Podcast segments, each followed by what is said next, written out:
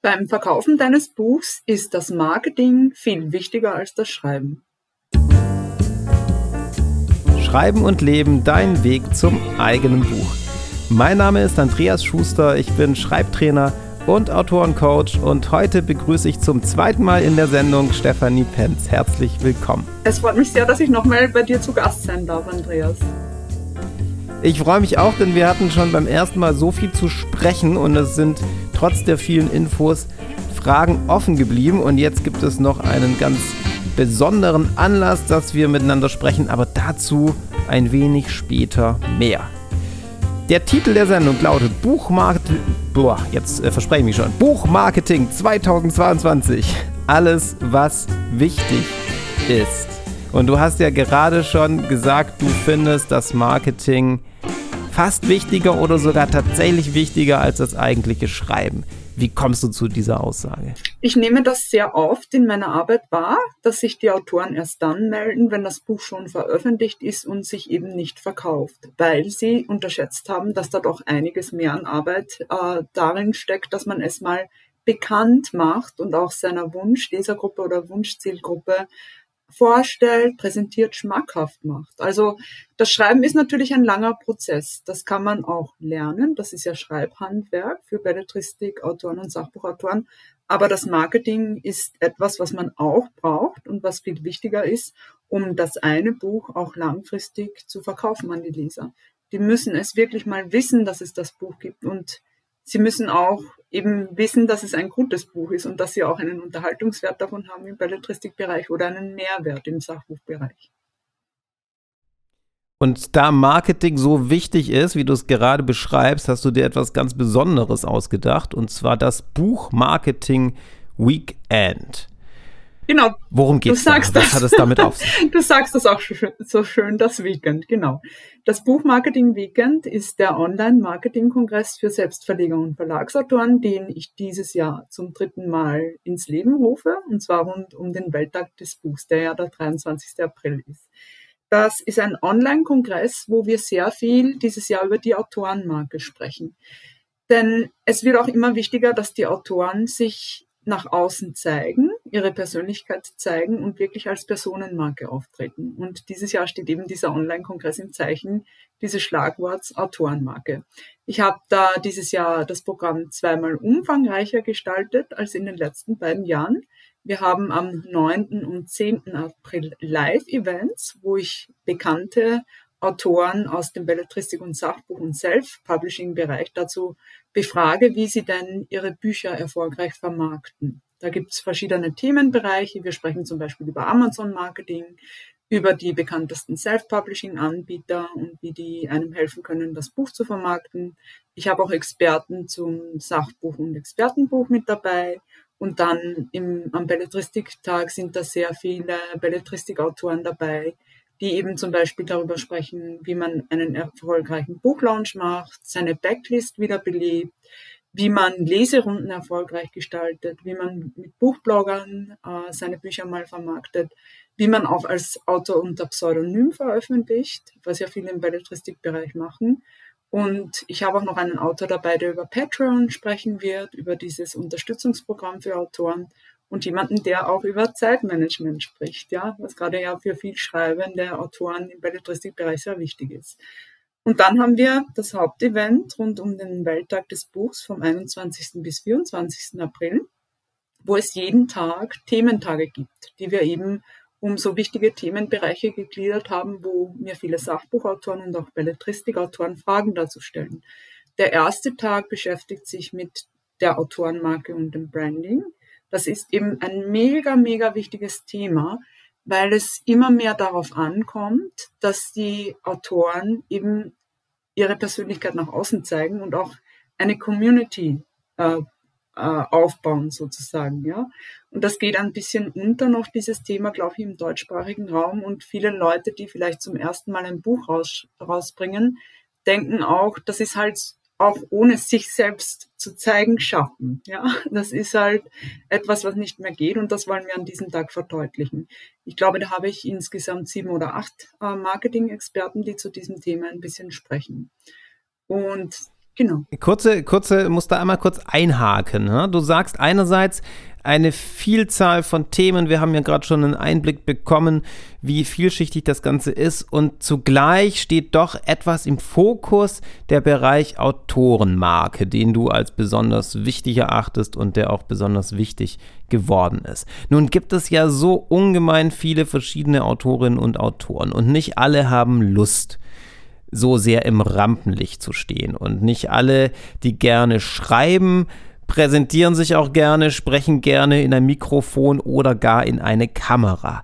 Was sagst du den Schüchternen unter den Autoren zum Thema Autorenmarke, die vielleicht erstmal zusammenzucken und erschrecken, wenn sie hören, was zu tun ist? Natürlich ist mir das bewusst, gerade auch bei Autoren, die am Anfang stehen und ihr erstes Buch veröffentlichen, dass das ein, ein großes Ausloten der Komfortzone ist, dass man digital mal präsent ist und sich auch nach außen zeigt. Allerdings hat man ja auch viele Vorteile dadurch. Ja, also man kann sich ja im digitalen Raum auch auf Fotos mal herantasten, dass man mal Fotos von sich zeigt. Es ist nicht unbedingt gesagt, dass man jetzt Audio- und Videoinhalte macht gleich am Anfang. Da kann man sich auch langsam mal herantasten. Es geht aber auf jeden Fall darum, dass die Menschen hinter diesen Büchern sich auch mal nach außen zeigen und zwar als Menschen mit einem Gesicht und als Menschen mit einer bestimmten Persönlichkeit. Und ich weiß, dass viele Autoren das nicht machen möchten und sie denken auch oft, und das ist so ein ganz großer Irrglaube, dass sich ihre Bücher ohne sie verkaufen. Ich hatte da erst äh, im letzten Monat wieder in vielen Anfragen äh, diese Vorstellung und die Autoren sagen dann auch zu mir, ja, ich möchte zwar deine Hilfe beim Marketing, aber ich möchte mich nicht nach außen zeigen. Ich kann dir gerne ein Foto von mir geben, das kannst du gerne, das eine Foto auf meiner Webseite und auf Social Media nutzen, aber daneben möchte ich gar nicht mein Gesicht zeigen. Das funktioniert nicht. Ja, die Leser sind es mittlerweile gewohnt, dass so viele Autoren im Belletristikbereich und auch Selbstständige mit Sachbuch wirklich nahe an den Menschen dran sind, dass die ihre Gesichter zeigen, dass die Live-Videos machen, dass die Online-Lesungen machen, dass die sich einfach nicht vor dem Publikum scheuen und sie wollen ja auch wissen, wer diese Autoren sind und wie die ticken, ja. Und gerade das wird immer wichtiger, wenn wir sagen, dass eh so viele Bücher auf den Buchmarkt kommen.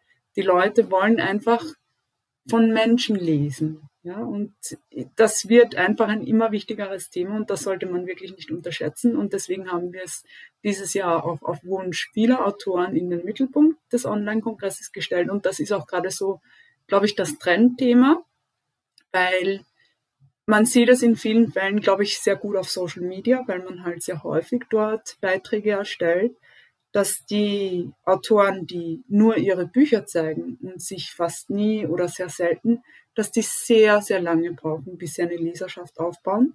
Und die, die eben das eher machen oder regelmäßiger machen, dass die Leser das lieben und auch hypen und denen eigentlich auch gerne folgen, weil sie da wissen, ja, da ist ein Mensch dahinter. Den kann ich jetzt sympathisch finden oder nicht so sympathisch finden, aber ich sehe nicht nur einen sterilen Produktfeed des Buchs, sondern ich sehe den Schöpfer des Werks dahinter. Und das ist das Interessante. Das ist das, was ich dann auch im hm. Endeffekt kaufe, ja, und nicht nur das Produkt.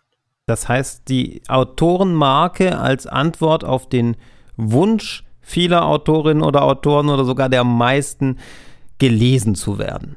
Denn die meisten, die schreiben, haben ja auch Lust, dass tatsächlich die Bücher viele Leser finden und auch wenn sie schüchtern sind, könnte das ein Weg sein, wie du es beschreibst. Zu dieser Autorenmarke gehört dann, und du hast ja eine ganze Kategorie bei deinem Buchmarketing Weekend, Markenaufbau und Branding.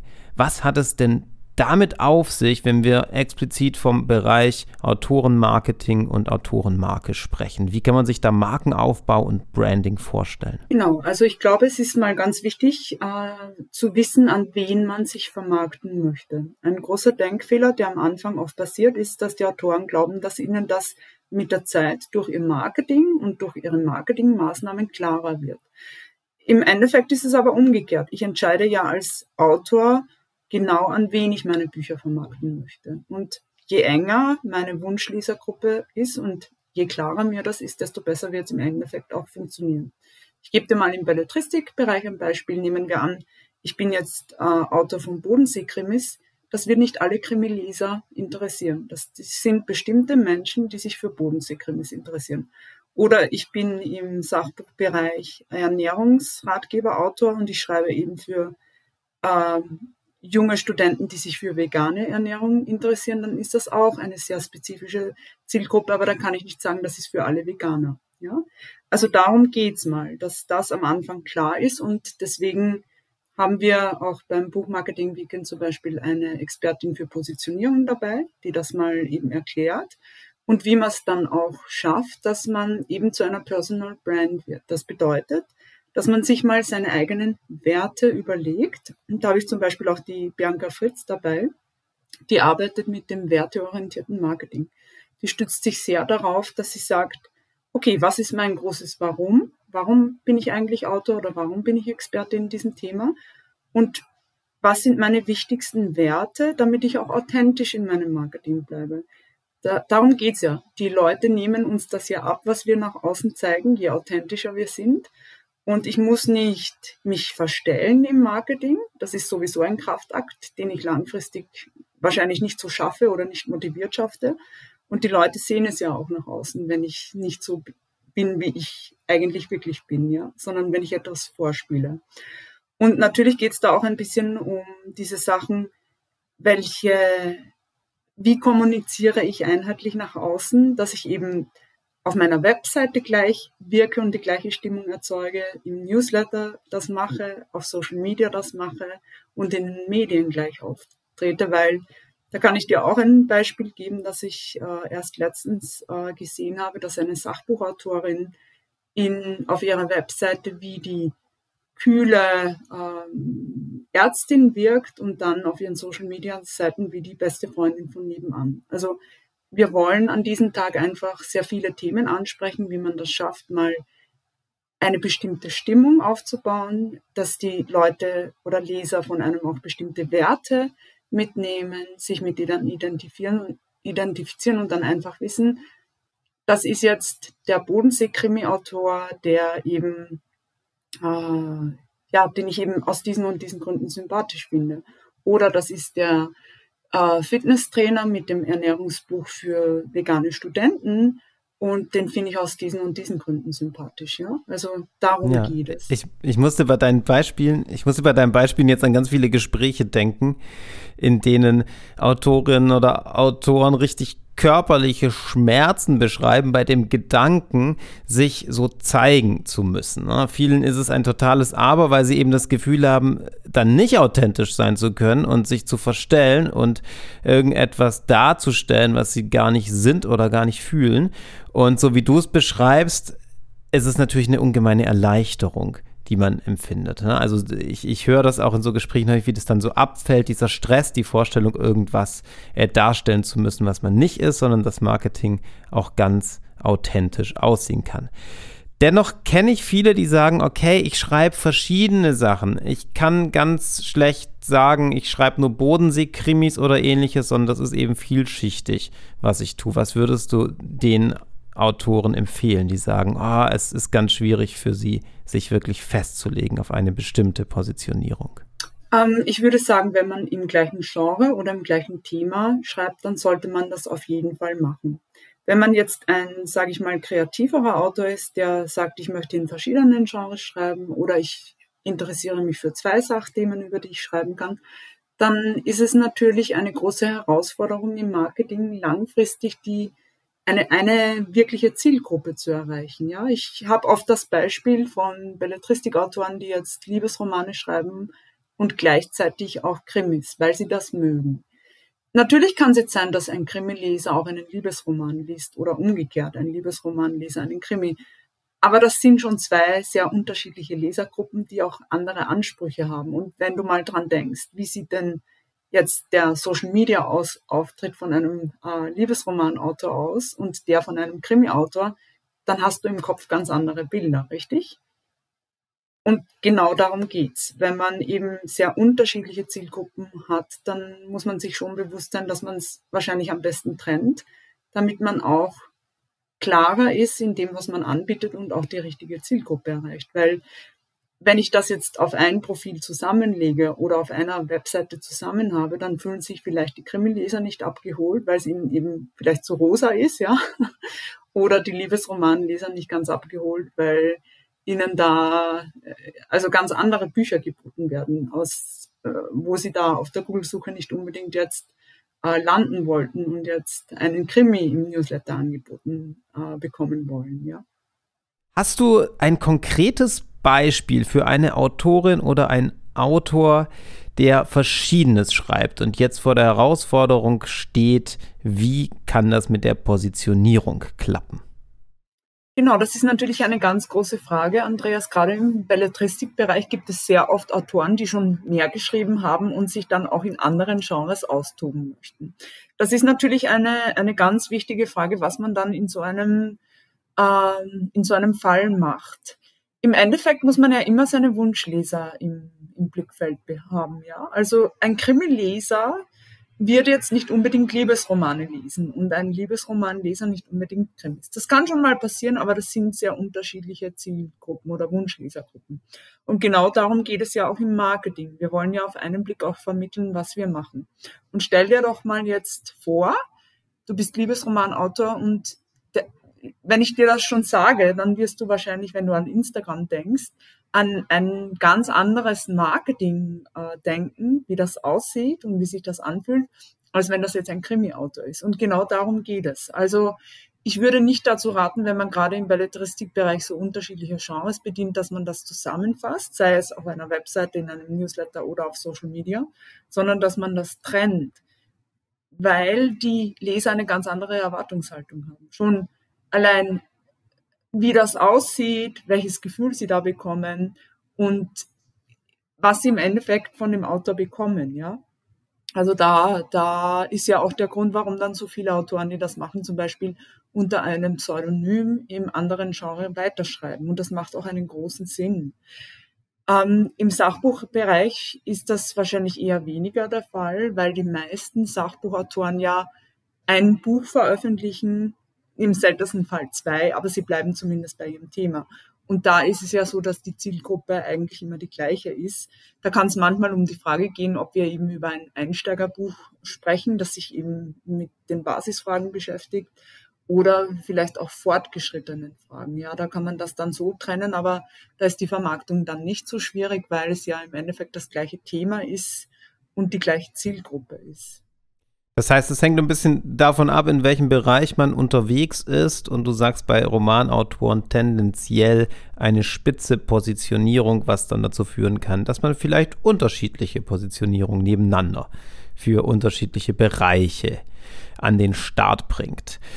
Für die ein oder andere Zuhörerin, für den ein oder anderen Zuhörer wird es sicherlich interessant sein, am Buchmarketing Weekend teilzunehmen, nach dem vielen, was du jetzt erzählt hast. Hast du noch einen äh, Tipp, wenn sich jemand entscheidet, da dabei zu sein? Wie kann man mit der Vielzahl an Vorträgen und an Input umgehen? Einfach sich hinsetzen, äh, zurücklehnen und genießen oder gibt es noch zwei, drei Dinge, die du mit auf den Weg geben würdest? Ich denke, es ist ganz wichtig, dass jeder mal weiß, wo sind denn die eigenen Lücken? Was kann ich denn eigentlich schon selbst gut? Und wo fehlt mir noch das Wissen? Und gerade dann kann ich mir ja auch, weil ich jetzt äh, einen Messeplan habe, wo ich auch die Zeiten sehe, an denen diese einzelnen 50 Programmpunkte stattfinden, mir auch gezielt aussuchen, was ich mir anhöre. So würde ich das mal angehen, wenn ich schon ein Autor bin, der ein bisschen weiter ist und schon etwas im Marketing gemacht ha hat. Wenn ich ein Autor bin, der gerade am Anfang steht, dann würde ich das eher so entscheiden. Ich würde mir mal den äh, Autorenmarken- und Branding-Tag am 21. April auf jeden Fall anhören, weil das eben immer wichtiger wird als Thema. Und dann eben Schwerpunkte setzen, dass ich mir vielleicht einiges vom Website-Marketing-Tag ansehe, weil es da sehr viel um Content-Marketing geht. Das ist ja ein Weg im allgemeinen Marketing und dann sagen, ja, wenn ich Content Marketing machen möchte, höre ich mir den Website-Tag an. Und wenn ich aber eher Social Media Marketing mache, dann höre ich mir vielleicht eher den Social Media Marketing Tag an, weil die meisten Autoren machen nicht beides. Das sind sowohl Belletristik-Autoren, die nicht gleichzeitig Podcast und Instagram haben, als auch Sachbuchautoren und Experten, die nicht gleichzeitig Blog und Facebook haben. Ja, die haben einen der beiden Wege gewählt. Und der Videomarketing-Tag am 24. April ist wahrscheinlich für alle interessant, weil das ist auch ein zweites Trendthema, das immer wichtiger wird, äh, Videomarketing. Wie man es schafft, näher an seinen Lesern dran zu sein durch Sachen wie zum Beispiel aufgezeichnete Lesungen, ähm, Live-Lesungen, Live-Video-Content und auch zum Beispiel Streams. Ja, da habe ich sehr viele Experten dabei, die mega tolle Tipps geben für alle, die sich da ein bisschen herantasten möchten oder die einfach ihr Videomarketing verbessern möchten. Das ist auch ein ganz spannender Tag. Ähm, der wird wahrscheinlich auch in den nächsten Jahren des Buchmarketing Weekends noch größer. Äh, dieses Jahr habe ich, glaube ich, sechs Experten dabei die da ein bisschen mehr drüber sprechen, wie man sich im Videomarketing verbessert und eben näher an seinen Lesern dran ist. Das heißt, einerseits gilt das Gleiche wie beim Schreiben auch, nach den eigenen Baustellen gucken, nach den eigenen Schwerpunkten gucken und eine entsprechende Auswahl treffen.